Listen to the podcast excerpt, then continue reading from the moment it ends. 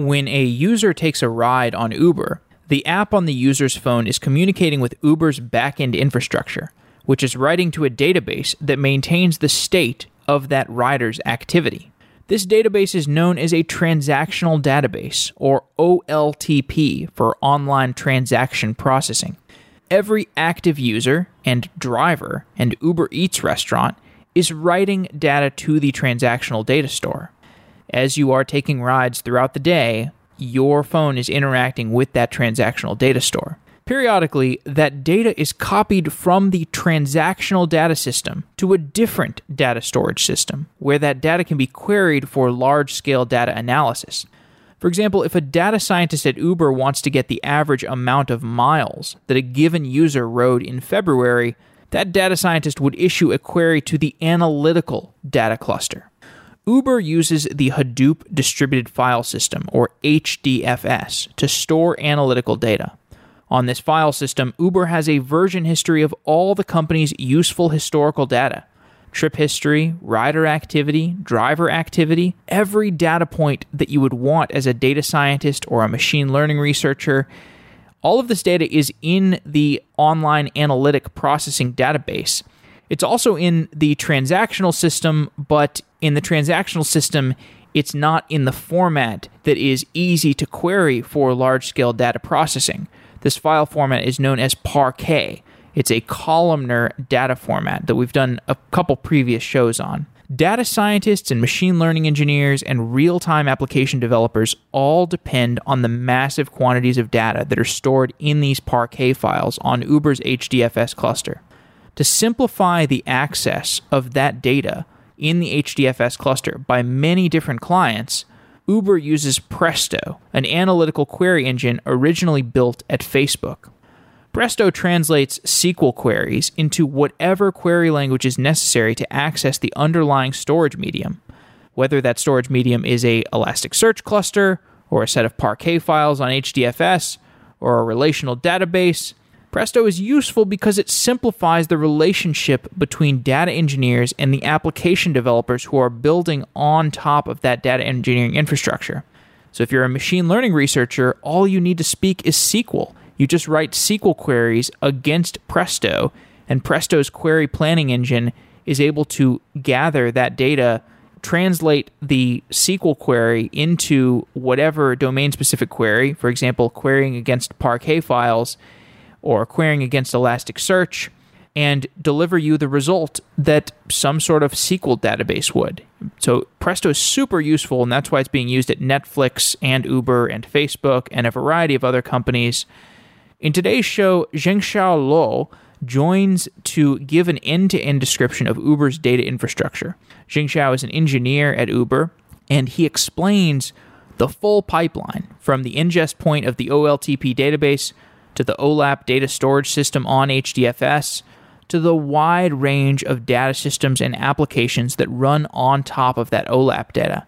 This was a really good show. I enjoyed getting the end to end description, and thanks to Zhenxiao for giving such a good lesson in data engineering infrastructure.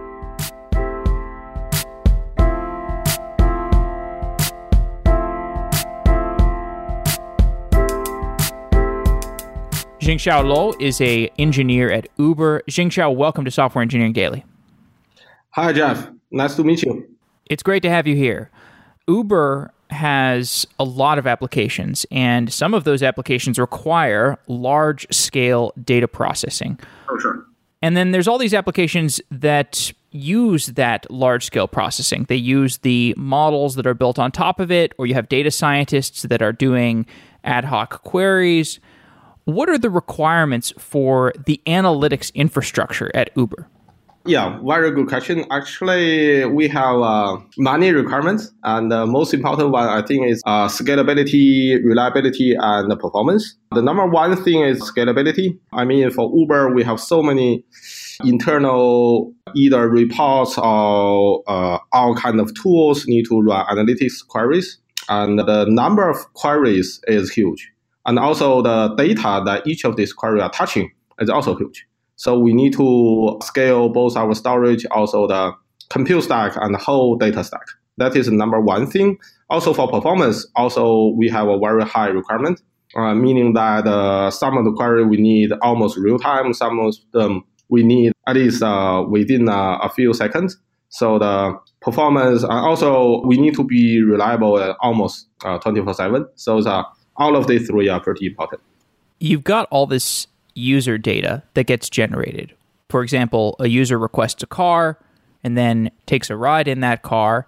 And when that data is getting created, this is typically called transactional data. You have an OLTP database, the online transaction processing database. These things that are transactions that affect the business applications of the day to day business of Uber. And then you have to transform the data in the transactional database to analytical database systems. This is obviously a very abstract description.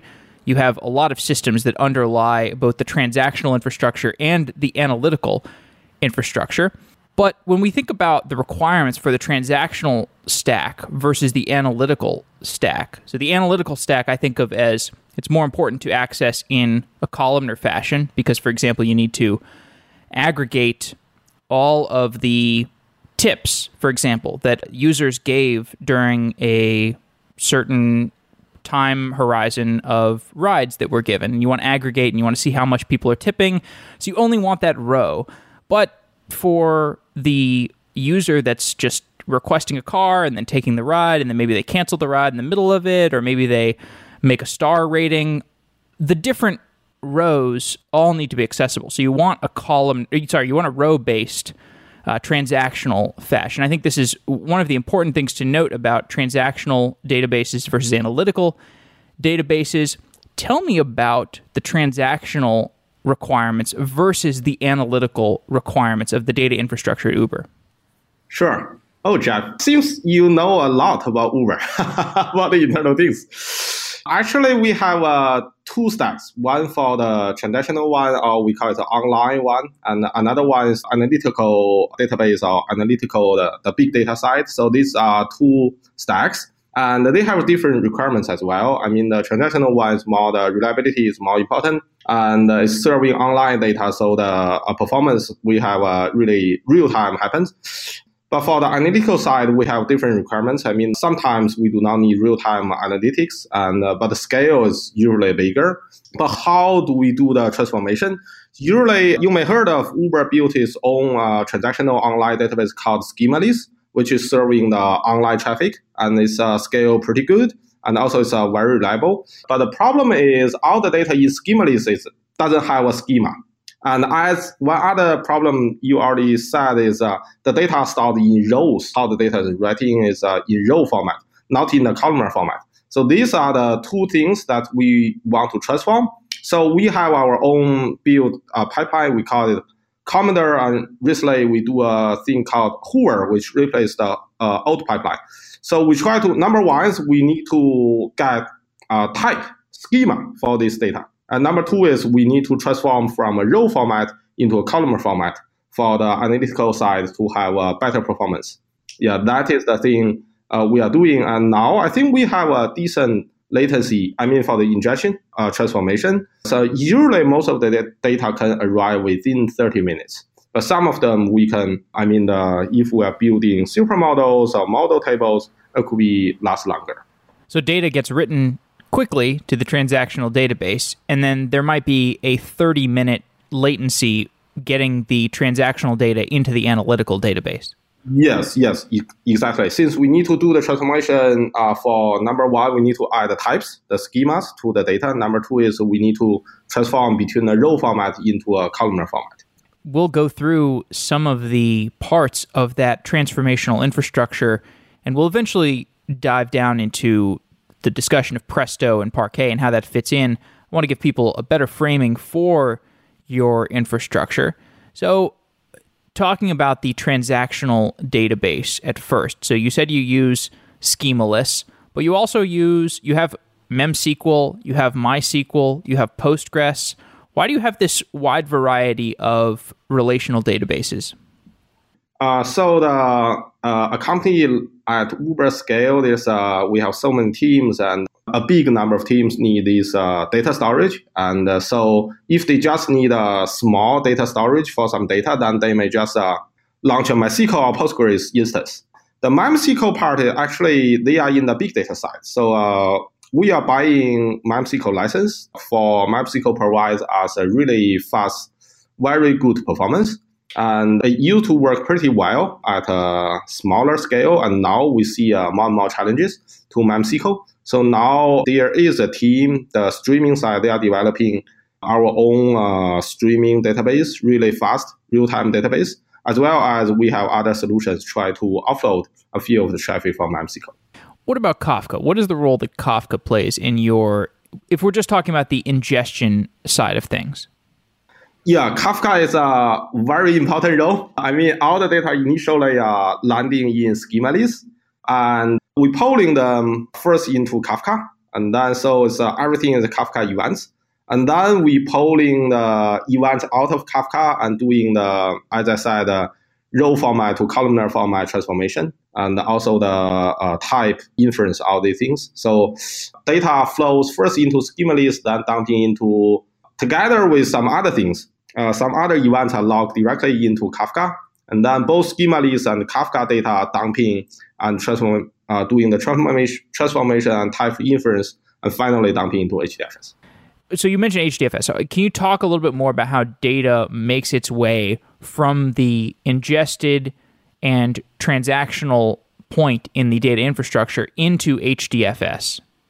So there are a few data sources within the company. I mean, the online data is Schemaless and log events mostly in Kafka, and some other things are also resides in Kafka. And then there's uh, so many relational MySQL or Postgres instances. All this data, we try to build, we call the Hadoop data lake, which means we try to capture all the data within the company and store them in HDFS. So we are doing um, the Hoover pipeline is we are pulling from Schemaless, infer the type, doing the transformation. Kafka side, the similar thing, uh, infer the type and uh, doing the transformation. And also we are copying directly from MySQL or Postgres, directly dumping the data into Hadoop. So finally, everything, all the data are captured in HDFS. And then at the same time, since we infer the type, so we are also registering tables, the metadata information in the Hive metastore. So at this time, the HDFS is holding all the files, and uh, the Hive metastore holding all the metadata. And then the data is ready to be queried by Hive and Presto. I see. So the Hive metastore. So Hive is a querying engine on top of Hadoop, and you need a metastore because the data in HDFS is not necessarily you can't access the schema by HDFS. Yes, yes. I mean, the HDFS just storing uh, everything in the files. Well, how about the types and the table to column mapping? How many columns the table has, and also the column types, and also whether the table is partitioned, where is the location, all these things are stored in the metastore. So the metastore is another very important component. So everyone's ta- uh, talking to the metastore. Right. So my understanding of Hive is that Hive is also it can be used to query directly. You can query Hadoop directly by querying Hive, but I guess you could also just use it as a store of the metadata around the, those files that are in HDFS. Yes, yes. Hive is really very rich functionality. I mean, Hive can be used for many things, and mostly the metastore you just mentioned is uh, is for metadata storage, which is actually shared by Hive, Presto, and Spark. Everyone can use the metastore. But Hive itself, we can use it. User can either shoot query directly on Hive, although it is a kind of slower, or they can use Hive for ETL jobs and so many other things as well. I think it's worth adding a comment here about schema. So data schema. I, did a show about schemaless a while ago. I think we we touched on it at least. But when I think about situations where you don't know the schema of your data, I can imagine this being important, for example, if you have all these different teams that are working in different geo locations. For example, if you know if you've got an Uber team that's working in Singapore, maybe they are maintaining different metadata about rides. Maybe they have some Singapore specific Uber application like I don't know, rent a motor scooter or something like that that you wouldn't have in San Francisco.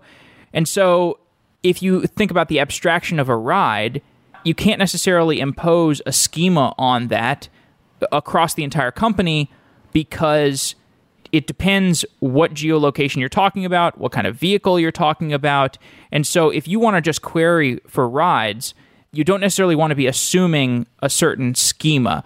So I just make that one comment as an example of a, of a trade off between maintaining a schema and not maintaining a schema. Maybe you could talk a little bit more about the trade offs of maintaining schema over data.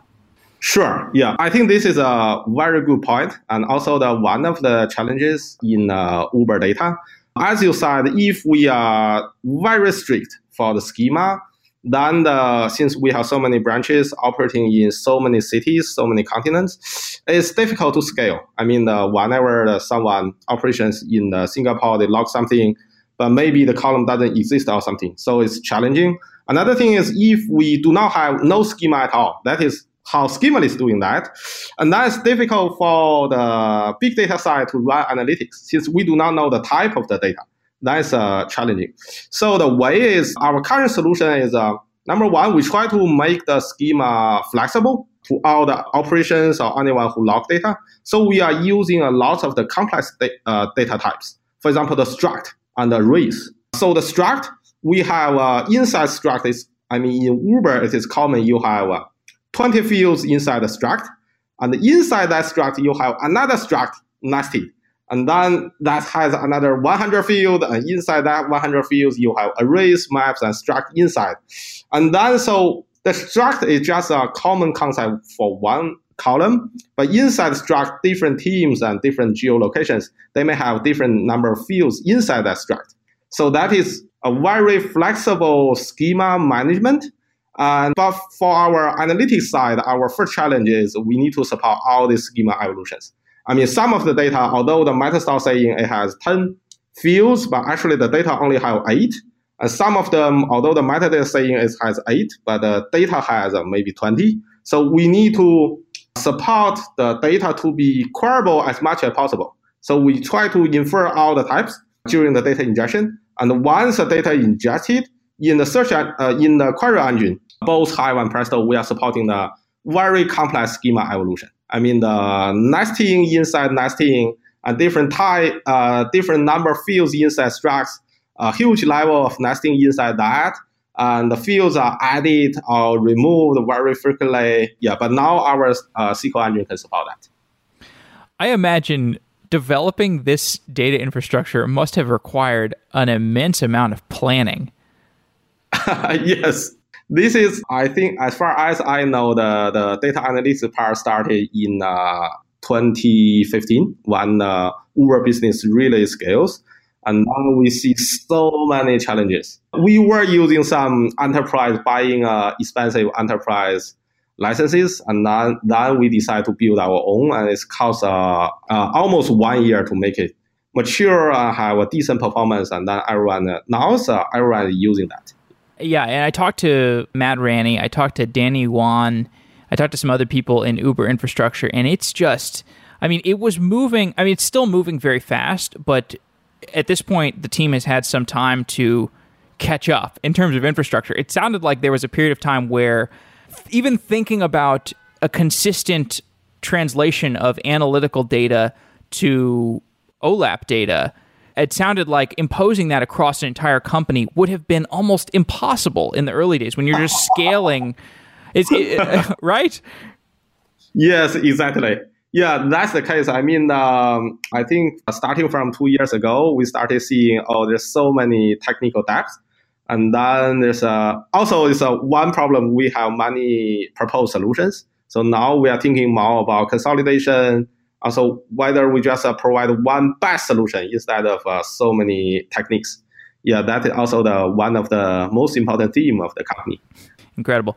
By the way, do you use HDFS, right? Not S3? Mostly, I mean, the whole Hadoop data lake is on HDFS. But within the company, I mean, the different teams, they may use S3 for temporary storage or some other purposes. So there are st- still some S3 usage. Right. Was the choice of HDFS instead of S3, was that a cost decision or what was the, because I, I think, doesn't Netflix use S3 for their data lake? Yes. Netflix is totally purely on S3. Yeah. The reason we choose HDFS, I mean, we are still discussing and running benchmarks. Now we are evaluating uh, more for the cloud side. So maybe in the future we will be a mixed architecture. But now the data side is uh, still mostly on HDFS.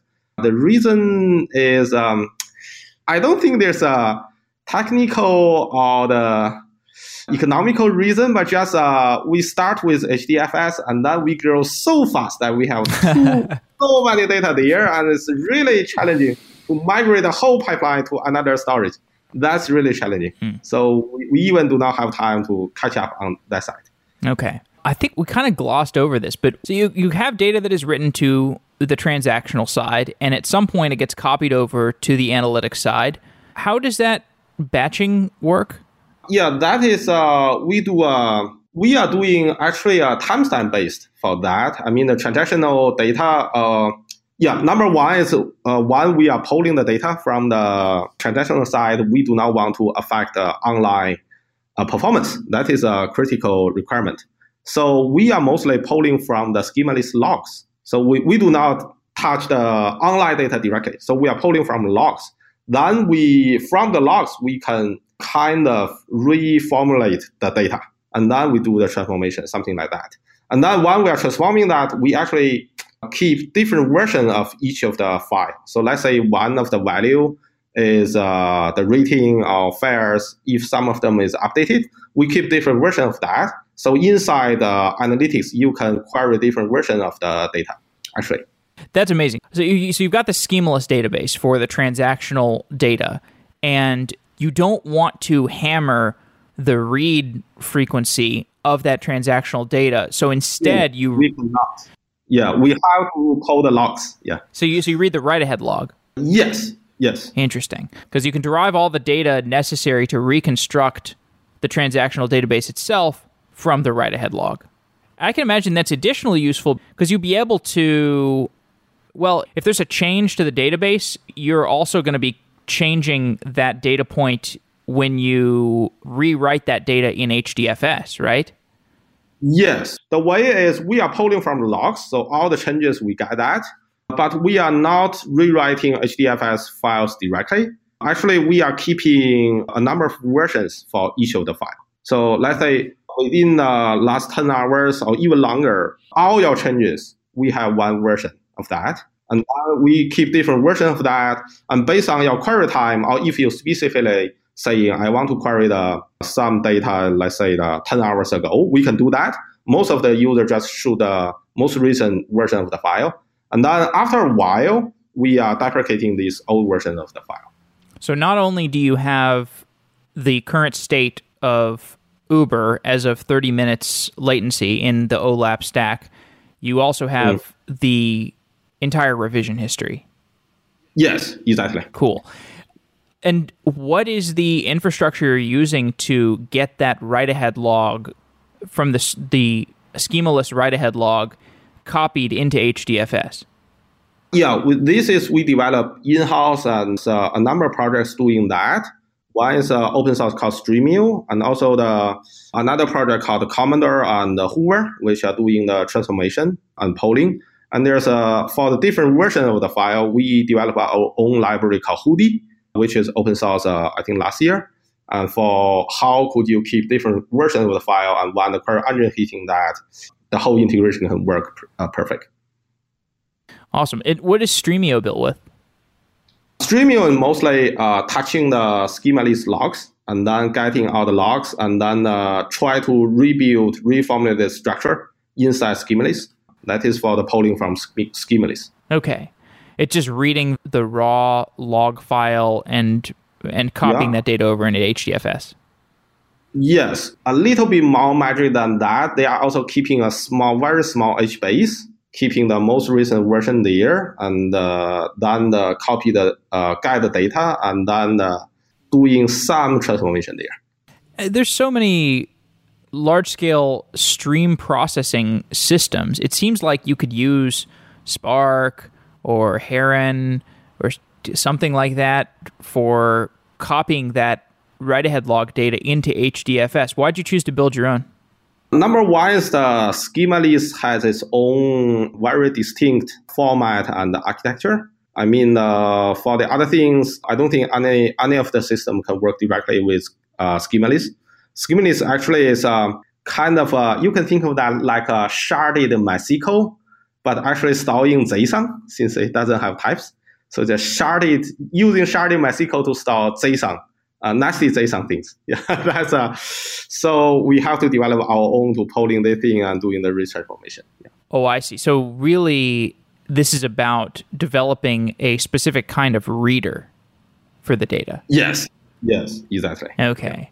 But with that reader, so you, you, you have to read the data and then you have to somehow port that read data into HDFS. So I guess you read the data from the write ahead log into memory, and then does it get copied from memory into HDFS? Yes, that is the. I'm not sure whether we are there yet. I mean, ideally, we should just, uh, yeah, pulling from the log and then everything in memory, then we dump as a Parquet or ORC, that the columnar format. But actually, it's more challenging than that, since the Schemaless really has a huge amount of data and data is updated frequently. So if we are doing this, we are hitting the memory threshold again and again. So we used to at least dump once. So we pull in the logs and then we do some transformation. We dumping sequence file on uh, HDFS. Then we read from HDFS again. The sequence file we transform that into Parquet, the columnar format. But now we are improving that, trying to make the optimized way. I mean, directly dumping as columnar format. Right. So for a given write ahead log, can you parallelize Streamio and be able to? I mean, you could do this. You could get it all into memory if you parallelized it well enough, right? Yeah, since it's already sharded and uh, yeah, but still, I mean, since the data volume is really huge, uh, I think that's that's very challenging. Uh, we have an ongoing project trying to do that. I think we, we may achieve that goal this year. awesome! Congratulations. That's a that's a Sounds like a tough problem. So anyway, let's fast forward. You've got this data that's shuttled from Streamio from your schemaless database into Parquet files. But you use Parquet files to store the data on HDFS. The schema of those Parquet files is maintained in Hive. Talk a little bit about Parquet files. Why is that the file type that you want to store the data of Uber's transactional history in? Yeah. So actually, one thing is we we want to have a columnar file format. So we all the analytics side, the performance will be really bad. So we have to use a, a columnar file format, and uh, the open source solution is uh, ORC or Parquet. But number two thing for Uber's, which is unique, is we have so many nested data. It's highly nested. I mean, it's uh, quite common in Uber. We can see that a table has a struct. Uh, the struct may be nested over 20 levels. Uh, each of them has uh, more than 100 fields inside that. So it's a highly nested. And then uh, to support this highly nested data structure in a columnar format, then the I mean, the idea is a Google Dremel paper and the implementation for open source Parquet. So that's the reason why we choose Parquet nested data. Explain what it means to have a nested table and why do you end up with a nested table?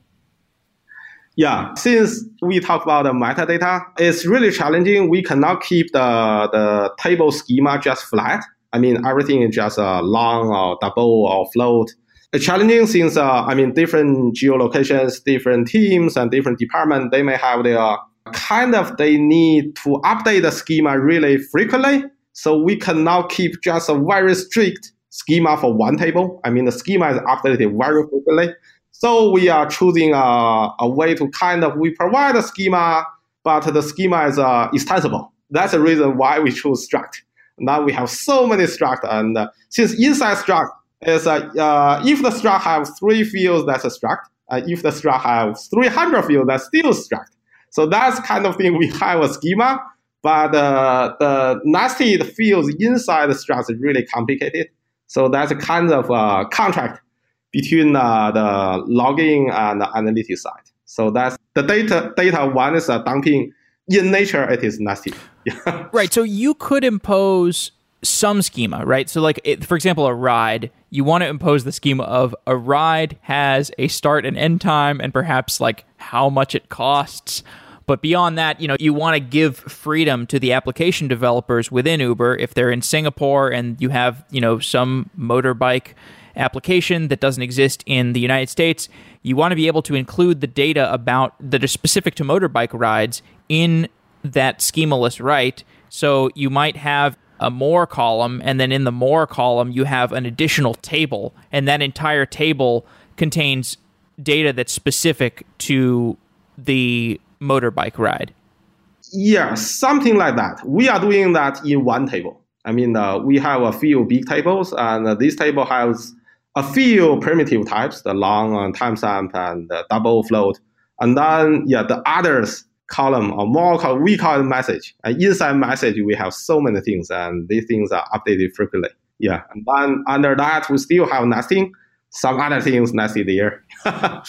yeah. But the nesting structure is consistent in a way that if you transform it from the schemaless format to Parquet files, you can have guarantees around how that transformation is going to end up in that different park because the parquet nested format is going to be much different than the the representation of the schemaless yeah. format. Yeah, yeah, yeah. Exactly. Yeah. I mean, uh, we have our kind of the metadata schema service, internal service called Watchtower. And then this is a contract that whenever they log something, they need to specify their types. They can update the schema. I mean, adding fields, remo- remove fields inside a struct. But our contract is you can now change the type for any field. I mean, inside struct, if you have ABC, a type of long, you can now change that to float. That is uh, unqueryable. You cannot change the type, but you can add and delete. So you get this data into Parquet files.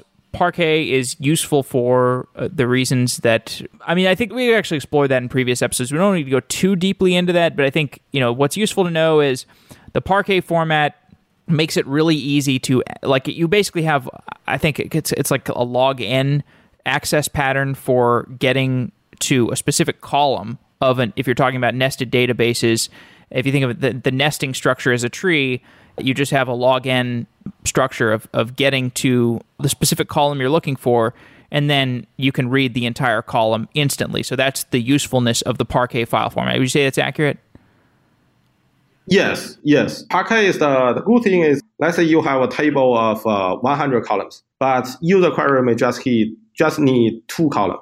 And instead of loading all the 100 columns, in Parquet it's possible you just read the necessary data, the two columns. So we save huge disk IO. But it's additionally useful for the for the nesting because you can still have quick access to to the entire column of a nested table. Yes, exactly. I mean, let's say a struct has 100 fields, but user may just touch uh, a few of them, one or two of them. And Parquet provides uh, there is an API. We can just access, tell Parquet that just give me these two uh, fields instead of loading the whole field. Yeah, that is since Parquet internally for all the nested thing, they are still storing the, the fields value together. Excellent. Okay, we've gotten to a good point. So we've stored all of our transactional data in Parquet files that are now accessible from an OLAP fashion. Now, all we need to solve is all of the different types of applications that want to actually access that data. So, you've got people that want to build machine learning applications. You've got people that want to make ad hoc data science queries. You've got real time applications. Is there a common interface that we can build for people to access this online analytics data? Good question. Yeah, actually, we have one internally at Uber. We call it Query Builder, which is kind of a big data portal. And inside the Query Builder, you can either query, let's say, Presto or Hive, or you can try some other things. We have some other uh, or the other enterprise database if you like. That is kind of a, a portal for users to access that. But I mean, again, a company like Uber scales, uh, I would say that more than 80% or even 90% of users are accessing uh, Presto or Hive through Query Builder. But still, there are so many other teams that they are either touching Presto or Hive directly or they have sending HTTP requests or some other ways, JDBC, ODBC, to accessing the B data as well. So we are on our way to do the consolidation, but still not there yet. I think here it's worth getting into Presto. Explain what Presto is. Yeah, Presto is an interactive SQL engine for big data. Yeah, that's uh, in short. I mean, it's, uh, the history is uh, Presto is created by Facebook in, uh, I think, uh, 2012, uh, in production in 2013. And then uh, now, I think, as far as I know, many companies are using Presto. Yeah, so many of them. What is an example of a query that you would issue to Presto? Uh, it's a typical SQL query. Actually, uh, uh, can I say any SQL query? Maybe not, but uh, a typical SQL query. You can run uh, select, you can run where clause, you can run group by, you can run window functions, rank, all that. and you can run. There's so many other, for example, geospatial functions, which is added by Uber as well, and uh, a rich functionality to the SQL standard so my understanding of Presto is not super strong. I think it's something like you issue you can issue a SQL query, and then this Presto engine can interpret that query into whatever the domain specific read pattern of an application is. So, for example, if you don't know Hive, like Hive has its own domain specific querying language, Presto would be able to translate the SQL query into like a user level SQL query into a Hive query. Is that an application of Presto? I think you are talking about one other powerful feature of Presto called the Presto connectors. Yeah. So actually, Presto has an engine. I mean, uh, internally it has a standard SQL engine, and uh, that's the reason why it's fast. There's so many optimizations for that. And but also Presto provides an interface called Presto connectors, which can let user run SQL on any storage. So not only SQL on HDFS. I mean, if your data is stored in, um, for example, Elasticsearch, user can also think each of the index inside Elasticsearch is one table. And then the, the Presto Elasticsearch connector will translate the SQL into Elasticsearch, the search request. So user can run SQL on Elasticsearch. And uh, there's you can also possibly run uh, SQL on Cassandra, SQL on Kafka. There's so many things, so many Presto connectors are available. Yeah, that is a, an, another cool feature of Presto. Yeah. So I want to try to understand the usefulness of Presto, and what I think of it as, if if I understand it correctly, is it's middleware that makes it easier for data engineering teams and application development teams to work together because an application development team may want to access a data set that is in the domain of the data engineering team, and the data engineering team only has it in Kafka or in Elasticsearch. And the application developer who's building some data science application just wants to speak SQL. They don't want to write an Elasticsearch query.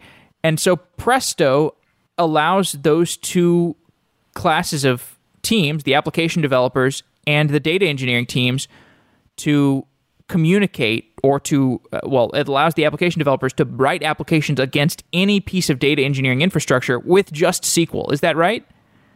Yes yes. This is one cool feature. I mean for example in our case one team they can run SQL directly on Elasticsearch for example.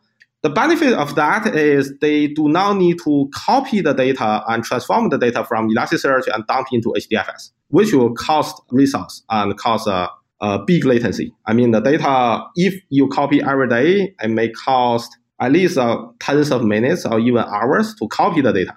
But Presto brings the gap that you can shoot SQL on anything. And SQL is understood by everyone. So everyone can shoot SQL, run analytics query on any storage. That is the power for this uh, this cool feature, the Presto connector. Yeah. One other thing is, uh, since we have this Hadoop data lake, so most of our information is in the Hadoop data lake, but we still have a data is scattered around the company in so many other places, Cassandra, Elasticsearch, MySQL. It's also provide the possibility that you can join one Hadoop data table with another Elasticsearch table. You can join them based on, oh. uh, based on the oh. user ID or something. I mean, this is fantastic. Oh. I mean, I don't know other engine can do this. So yeah, we have uh, many use cases using this feature. Well, that's incredible. So you can do cross database joins, or you could join a HDFS cluster with a Elasticsearch cluster. Yes, yes, HDFS table with Elasticsearch table. Yeah, since in Presto, the uh, first you have the catalog. Catalog means uh, it's a name for the where your data source resides in. It could be either HDFS or Cassandra or MySQL or Elasticsearch. And then you have the database name, then you have the table name. So it's uh, you can just, I mean, everything is just a table, just resides in a different catalog, another data source. So you can do join anything, group by, yeah, anything SQL. You can do that for any storage.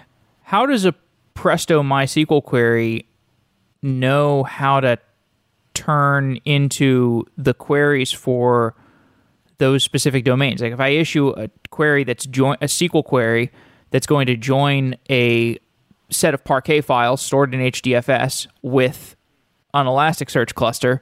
What's going on there? How does the Presto query engine figure out how to do that?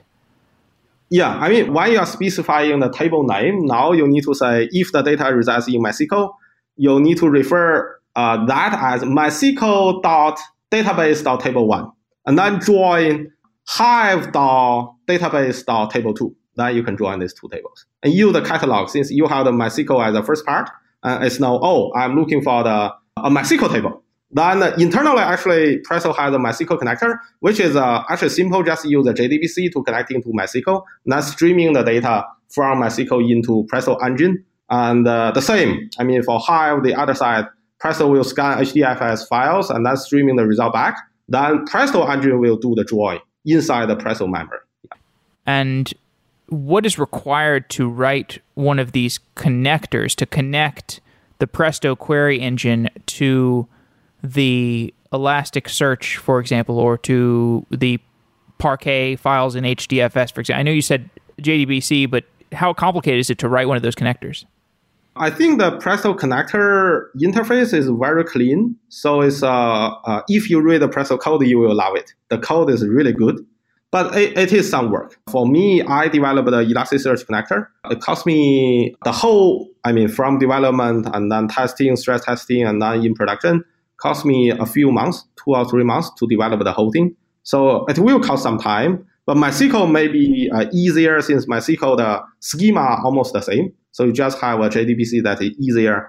But for something is a non-SQL key value thing, for example, the Cassandra one or Kafka one, it's a not traditional SQL style, Then uh, you need to do some transformation, play some magic there. So will cost some time, but uh, not. I mean, it's a reasonable time. Yeah. I think Presto is such a cool example of open source software because this is essentially a shared resource. But Presto itself, the code, is a shared resource between Facebook, Netflix, Uber, and three companies at least. I'm sure there are other companies using Presto are able to leverage each other's contributions to this project. I mean, I'm sure that's something that's you know you're aware of, but I think that's a, a pretty incredible development that these companies are able to share infrastructure, basically. Yeah, yeah, I think that's a very good thing. I mean, uh, I always feel thankful to the Facebook guys who created Presto. They are the really awesome engineers. I mean, they, they are really, they create a very cool thing and a very awesome thing. And then now it's, uh, I mean, when I was at Netflix, I started looking at that and then bring that into production and then uh, started contributing to it. And now uh, it's kind of more and more companies. I mean, uh, besides Facebook, Uber, Netflix, also as far as I know, LinkedIn, Twitter, Pinterest, Airbnb, and almost all of them are using Presto. So it's a bigger and bigger community. And in uh, 2014, when the first Presto meetup happened, it's just uh, maybe 20 to 50 people attending there. But in recent years, it's more than 100 people. Oh, that's cool. And uh, yeah, yeah, so many people, so many companies and so many engineers are jumping into the this community. So very nice.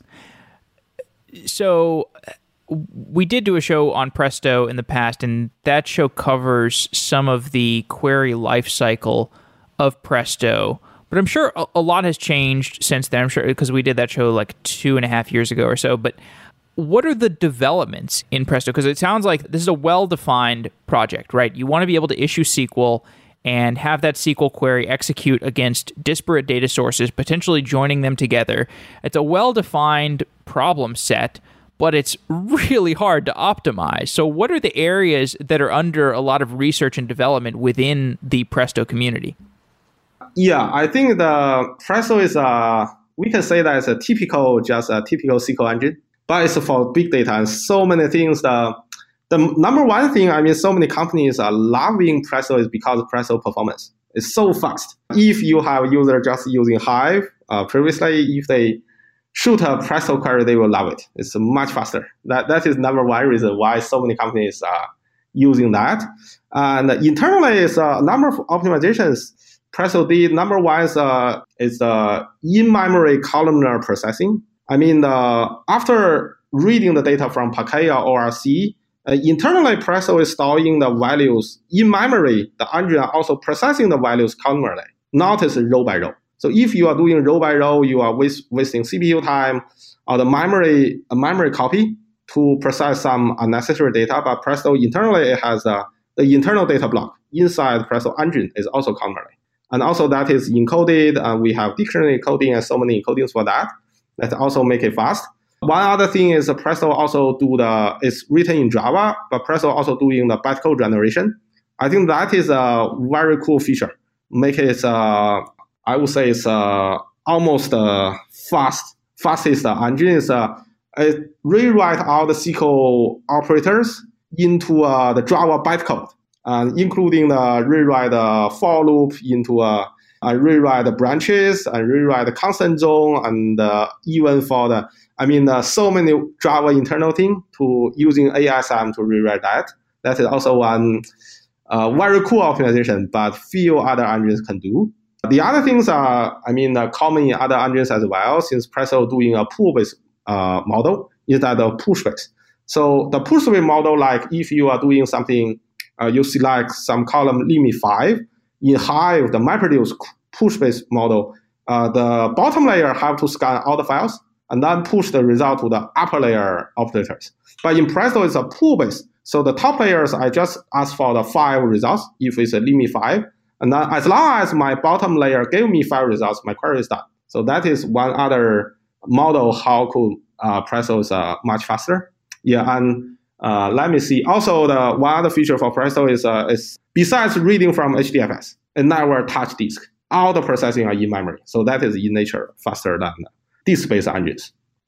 So Uber built a Parquet reader to read Parquet files in a custom fashion as an example for how Presto works, explain where this Parquet reader fits into the infrastructure, why you built it, and how you got a boost in query speed from that reader. Sure. Sure. Yeah. I mean, uh, since we Uber decided to use Parquet for our almost all of our raw data, so we try to play Presto and Parquet together. But due to the Uber specific use case, I mean, our data is highly nested and our query mostly uh, we have a predicate. Uh, so many of these things. And uh, initially, Presto and Parquet is not fast enough. So we try to optimize that. Uh, the area we are optimizing is number one is uh, the Parquet developed originally for the MapReduce use cases. So Parquet library is uh, supporting the next key, next value, which is row based. So it's uh, quite interesting. Originally in Hive or Presto, how the data is reading from Parquet. It's like the Parquet is storing the data in columnarly, but the Parquet API provide the data in row, row by row. And then Presto have to convert that row into columns again, so that Presto columnar engine can process that. So there's a, a two times memory copy, which is unnecessary. So we are rewriting a new, we call it a new Parquet reader, which we directly reading from the Parquet the, all the values in columns. Then we directly transform that into a, a Presto internal uh, columnar blocks. So this saves all this unnecessary memory copy. One other thing we are optimizing is also the since Parquet also keeping the stats, the min, max, count, sum, all these uh, stats for the file, and we can do predicate pushdown. So if you are looking for, let's say, wire uh, column A greater than 10, and we first read the stats, seeing the max value of this column A just, uh, let's say, 5. Then we can skip reading the whole thing, since there's no possibility that you can find any value greater than 10, since the max is just 5. So we do a, we are doing predicate pushdown. And further than that, we are doing dictionary push down. And Parquet internally has one page storing all the dictionary values. So uh, if we just read the min max and we find, oh, we have to scan this file, then we read the dictionary again to see whether if you are looking for, let's say, the column A equal to be 8, we see, oh, the max value is 10, but all the possible values are 2, 3, 5, 9. So no 8 there. Then we still skip reading the DSIO, the Parquet as well.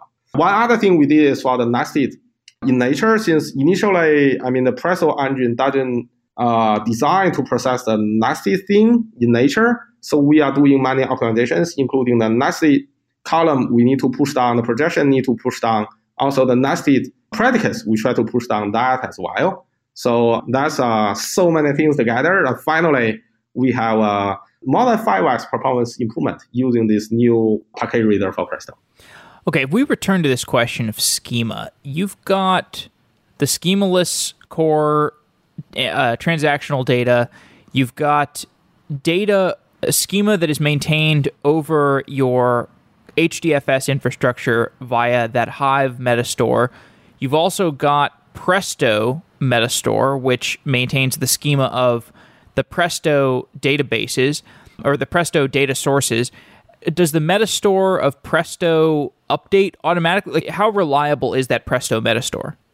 Actually, Presto is sharing the same metastore as Hive, so it's uh, one thing. Just uh, the actually just the Hive metastore. Presto using that to so there's a just one source of metadata that is Hive metastore. So Presto is using that as a metadata for that. And does Presto need to have an awareness of the metadata in the other data sources that it might access? Oh, good question. Very good question. So the Presto connector interface has a metadata interface, which is where we implement the metadata there. Yeah, for example, the Presto Hive connector, the Hadoop connector, we just use the Hive metastore, give us everything. But for example, Elasticsearch, uh, actually we are sending an Elasticsearch mapping request for the index. Then we get all the fields. Then we massage that a little bit, then return to the user. So that is a schema. So it's a kind of implementing that and based on the different uh, storage solutions. So the the connector in writing the connector, you are writing what needs yeah, to be. You need to support that, implementing all, all okay. of that. So the metastore, the Presto metastore, will get consistently updated with all of the things that it has a connector to. Yes, yes. So in Hive Hadoop connector, you are relying on the Hive metastore. In Elasticsearch, you rely on the uh, mapping request. In MySQL, the MySQL also have uh, you can run describe table. You get everything there. So it's a connector based. That's awesome. Okay, nearing the end of our time, this has been great. You've seen data infrastructure at Netflix, Facebook, and Uber. How do they compare? How do these companies compare? okay. Yeah, as far as uh, I'm not employed by Netflix and Facebook anymore. Uh, but I think Facebook, his uh, data info is uh, very awesome. I mean, uh, when I was there, the engineering culture is very awesome, and uh, all the engineers there are really hardworking, so it's very talented. So Facebook, even several years ago, their data info has so many cool features. I mean, even now, I think very few companies in the Silicon Valley can have the, the, the, same features as Facebook. I mean, based on scalability and also the functionality. I mean, Facebook, the data info, both HDFS, Presto, Hive, and now they are running Spark. So everything is awesome. I think that's a really awesome team and awesome company. Yeah, Netflix is a very special case, I think. Netflix is everything on AWS so it's uh, very interesting. Is uh, you can imagine a, a, company of that size, that scale, they just store everything on S3, um, but they have their own uh, kind of uh, either they buy some license from AWS or they build something their own, like Presto, to try to uh, query from uh, S3. I mean, uh, Netflix is a, I think it's a very special use case, unlike all the other companies. They believe in cloud, truly believe in that, and they and they they like paying money to buy some storage or buy some cloud, but they are building their own customized thing and they make it working perfect. I, I think that's a very interesting story there. For Uber, I think we are still growing. Yeah, I mean, the Uber, we have the potential to grow uh, even bigger. Now we are growing very fast. And then for our the big data stack is uh, started just uh, two or less than three years ago. I mean, our development uh, speed is really fast. We achieve even more things than the other company, I think. But we have so many interesting problems, and uh, as long as the scale is keep improving, keep increasing. I mean, yeah, our software are improving. So we have so many things to to learn from the open source, also the uh, the other companies as well. Zhenxiao, thank you so much for coming on Software Engineering Daily. It's been great talking to you. Thank you, Jeffrey. So nice chatting with you. Wow.